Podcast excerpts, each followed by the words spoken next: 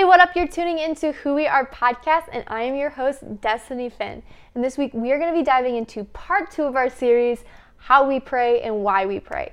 Last week, we talked about why we pray. We dove into five different, just basic topic reasons of why we pray, some of them being to include God generally and specifically into our lives to exercise our spiritual authority. Jesus did it, you know, and we just dove into those reasons and just the basis of why we pray because so many people do habits without even really thinking about what is the meaning of this.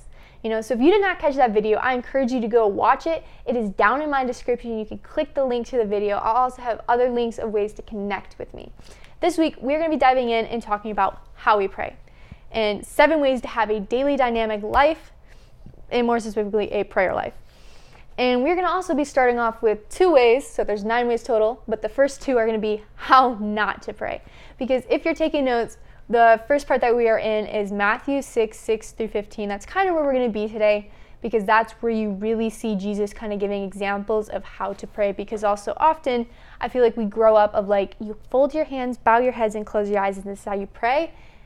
And it's more of just traditions rather than actually a basis of this is the outline that Jesus gave us, this is the example he gave us. You know, so part one and two is how not to pray. Number one is do not pray in public, making a scene or wanting attention. You know, the Pharisees would do it for show rather than heart manner. You know, they'd go out and they'd be like, Woe is me, or they'd be speaking in tongues and this and that. And Jesus is like, Don't be attention grabbers like them. Like, that is not what God wants. God wants it to be a heart manner. The same way, like with Cain and Abel.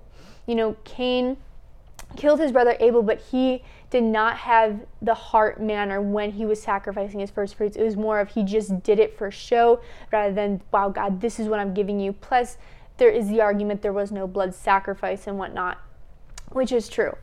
So that is one of the things is make sure your heart's in the right place because if you're just doing an act and you're not in the heart manner for it, don't do it. Like that right there, don't do something unless you're serious about it. You know, like meaning what you say. Like your words have power. There's a reason why God said words kill. You know. Two, you don't need to babble. this is a huge rant. Slightly like people like all the time, quit mumbling this, that, the other. I have a habit with ramble, rambling sometimes and babbling, but Jesus clearly says, do not babble. Do not just go rambling on like I've known churches that are like, Jesus, Jesus, Jesus, and they're just like basically babbling his name in prayer. And do not get me wrong, there is power in the name of Jesus. But at the same time, just babbling his name over and over, like, Father God, like, Jesus, we just come to you today, oh, Holy Father, like, he gets it.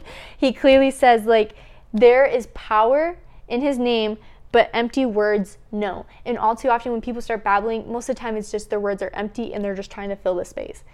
So that's a clear do not do. So those are the two things out of the way because, like, Matthew 6 starts off with what you shouldn't do. And all too often, I feel like it's a good way to start off with because we always ask people, like, what's your favorite color or what's this or that. But when in reality, if you ask them what they don't like, they're going to tell you really probably way quicker of what they do not like. And Jesus gives us that example here of, we don't like this, don't do it. you know? So these are the seven ways on how to pray. And the outline he gave us in Matthew 6. You know, so first it's starting off with Thanksgiving. It says, Hallowed be thy name, you know, and hallow means sacred, to purify, to open our eyes clearly, to see who he is.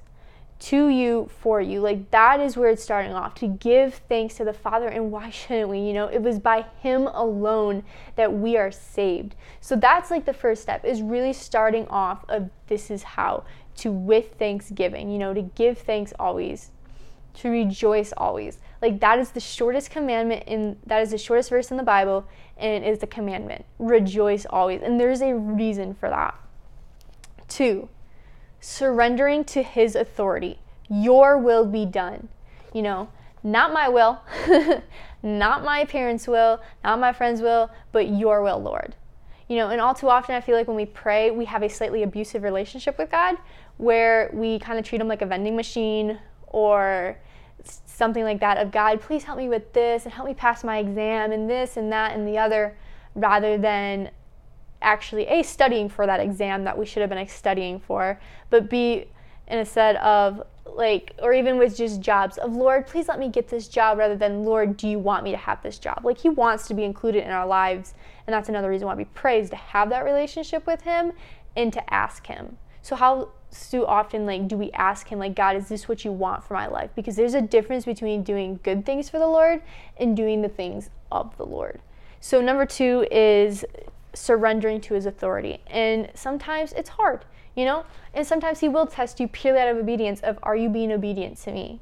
With things that we don't necessarily like but at the end of the day it's not what we like it's what he wants. Three give us today your daily bread so three is seeking his provision before you make a decision like i was just saying there is a difference to between doing good things for the lord and doing the things of the Lord. And that's where he wants to be included. Like you might have been there might have been a position that opened up for the job that you've been wanting for months now and that's what you want. Did you ask God about it? Like did you include him in it? Because he wants to be invited into your life. He wants to be a part of it. He wants to rejoice with you. He wants to direct you and guide you and give you good things. He wants to have good plans laid out for you, but if you're taking your plans into your own hands, he can't necessarily bless that.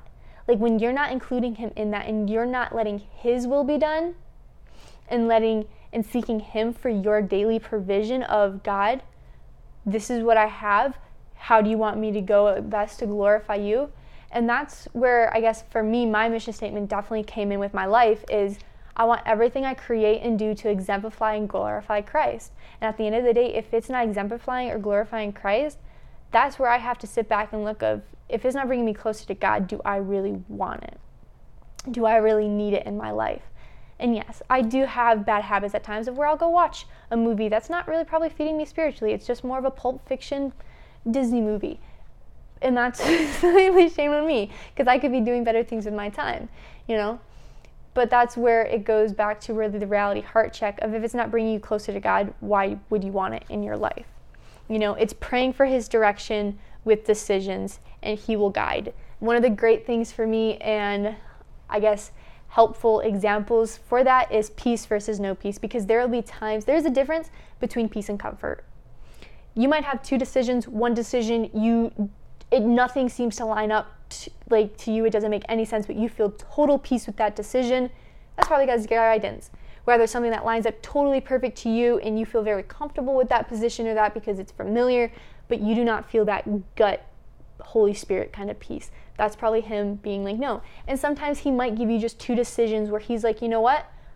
You get to choose. I'm going to work through you either way, you know, with that. So that is something definitely to do because as Hebrews 6 says, dead works is basically decisions without His blessings.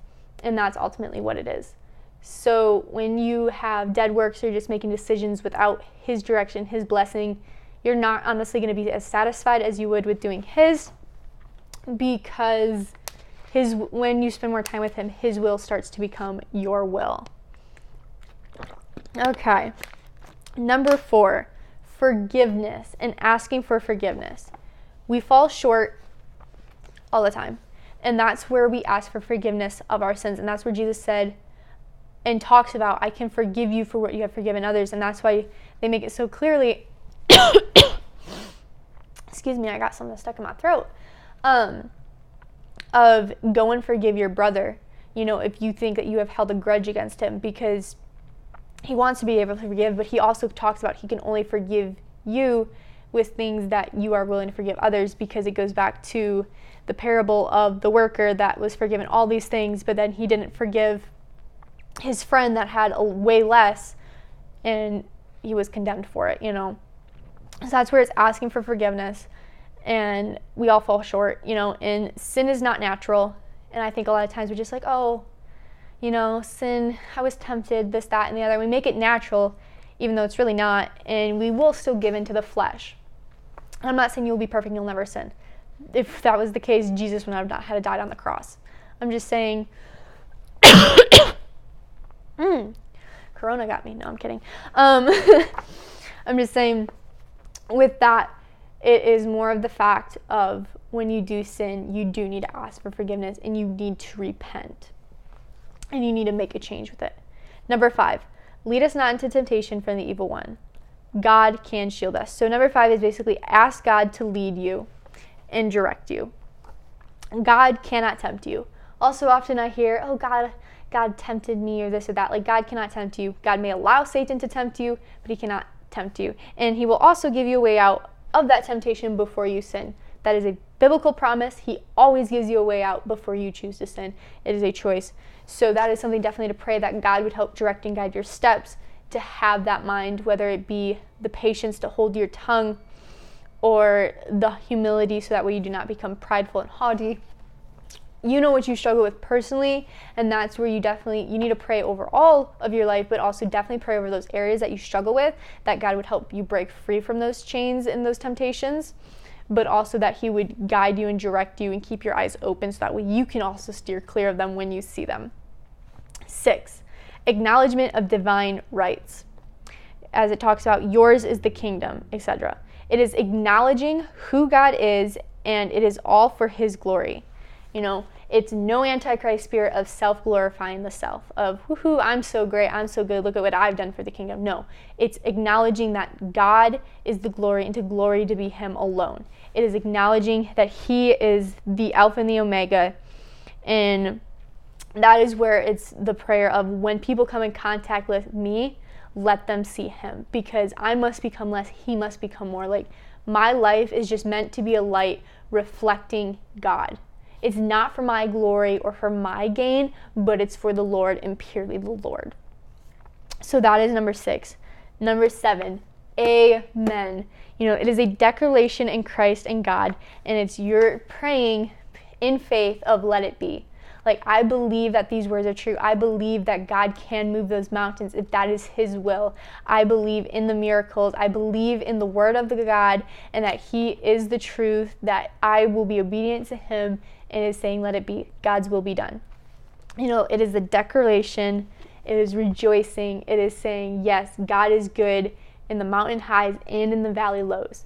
That's what it's talking about. So, those are the seven ways to have a dynamic daily prayer life. If this encouraged you in any way, please hit that subscribe button and comment and like down below. You can also find me on other social media platforms in the description, as well as gear I used in books that I highly recommend from some amazing authors. And yeah, it was so good. Peace out.